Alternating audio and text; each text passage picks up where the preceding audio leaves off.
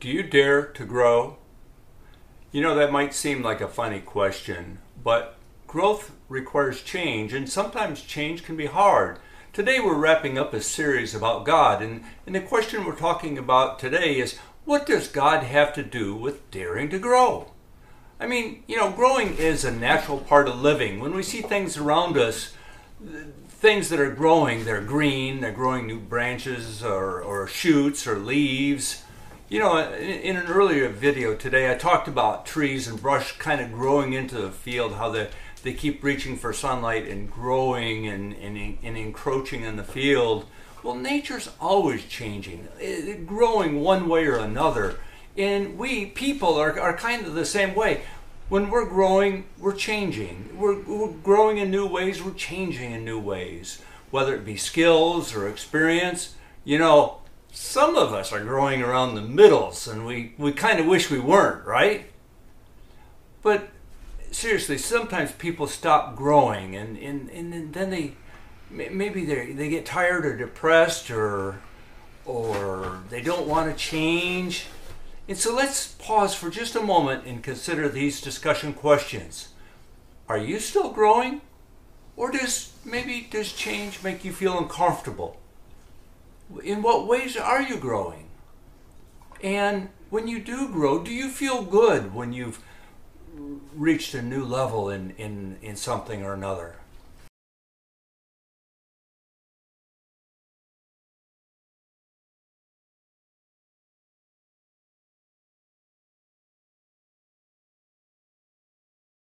You know, people are different from trees and plants by the fact that we have an intellect. We, we, we, have a, we have a brain. You know, we talked a few weeks ago about curiosity. Well, people can choose to be curious, to investigate, to ask questions. And we also talked about our core values, right? The principles that we use to guide our decisions and actions. Have you thought about the different kinds of growth? You know, I like to look at nature because it's all around us. It's one thing I really enjoy about living in the in the Kalamo area. But if you considered the different kinds of growth, the changes we see in nature and in our physical beings is one kind of change. Another kind of change is in our spiritual lives. You know, our natural selves, our bodies, are, are, are limited by our lifespan. And we live in a world that we can't control. Just think about the weather. We had a drought uh, for a long time, and, and now we're in a, a stretch where we're going to have rain for about a week. We have no control over that. Um, the violence that's happening in our world. How about the buildings collapsing of all things? You know, we are literally blown around by the winds of fate in, in our world. Now, our spiritual lives let us sink our inner selves into something bigger than we are, something stronger, something more constant than what we see in this world around us, something that we can really lock onto. Well, the center of our spiritual lives is God. Now, we can see God as God the Father, as God the Son, that, which would be Jesus Christ, and God the Holy Advocate or the Holy Spirit. And one way to think about our relationship with God is to compare it to a, marriage or perhaps a special relationship with another person, a, a sister or, or mom or, or whatever. And so let's pause for just a moment and consider these discussion questions. How do you compare growth in nature to your spiritual growth? What do you think about sinking, sinking your roots into God? And do you see any similarities between growth in a human relationship and growth with God?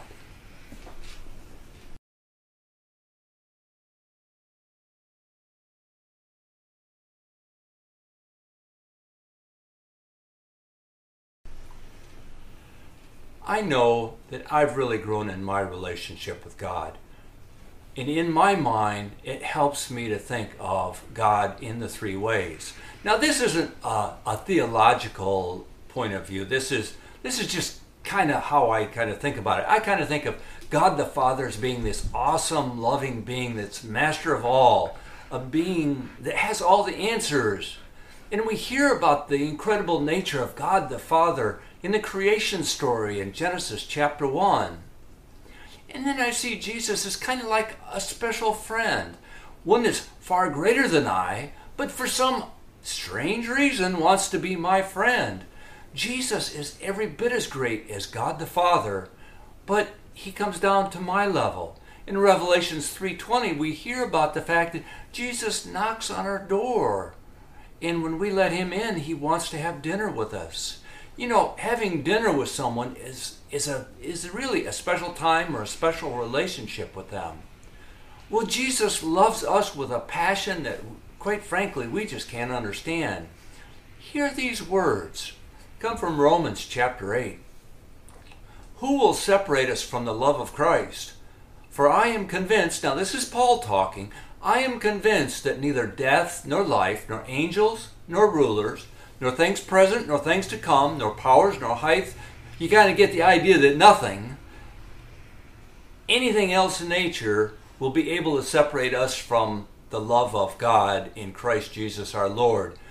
Paul is describing this incredibly sticky love, if you will, a, a love that we just can't shake off. You know, like get, get a piece of something on your hand and you shake it and it won't come off. Well, for me, I find those words incredibly reassuring because it means that Satan can't pull me away from Jesus. It, it means that the troubles of this world can't pull me away from Jesus. All I have to do is open the door to my heart and then Jesus sends us the gift of the Holy Advocate, the Holy Spirit. I think the Holy Advocate is probably more helpful because here we have this mysterious part of God that's with us always, that's in good times and bad, the, this, this part of God or this aspect of God that is constantly with us. And you know, I know that the Holy Advocate is real because I feel Him in my heart. Every once in a while, I feel this strange tingling sensation I can't explain. I have found that there's two very special kinds of blessings that, that I get when I've sink my roots deep into the love of Jesus. One is that gift of peace in a heart that passes all human understanding. Just somehow, yeah, I, uh, a week or two ago I described it as like a cold drink of water on a hot day. It's just a feeling that goes through us that things will be okay. and if that's not enough, He gives us a hope that is out of this world, a hope that means that we don't have to worry about the future, that God will take care of us no matter what happens. So let's take just a moment and consider these discussion questions. Do you feel that you have a living relationship with God? And then what is it like? How would you describe it? And then have you considered in what ways your relationship with God might grow? Might be a living, changing thing. And do you have questions?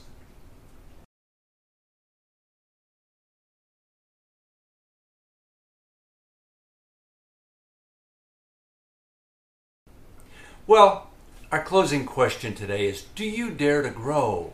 To wrestle with God, to ask those tough questions? Are you willing to train like an athlete and grow?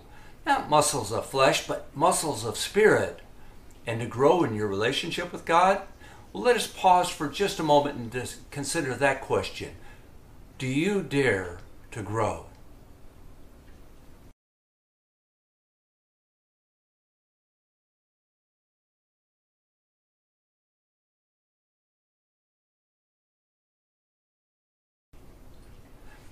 I've shared some thoughts about growth, how we can look to nature to better understand our relationship with God. What do you think? Are you searching? Are you struggling? Would you be willing to build up your spiritual strength to be a beacon of peace and hope for others? I'd like to hear your thoughts. If this is during the premiere time, you can throw a note in the chat box. You can call or text me at 517 588 8415 or an email or even our Kalamo connection card at kalamochurch.org forward slash connect dash with dash kalamo. Maybe you'd like to talk about growth or this having a living relationship with God. Let's talk. I'd love to explore this topic with you. Or maybe you have a friend or, or you know someone that's struggling.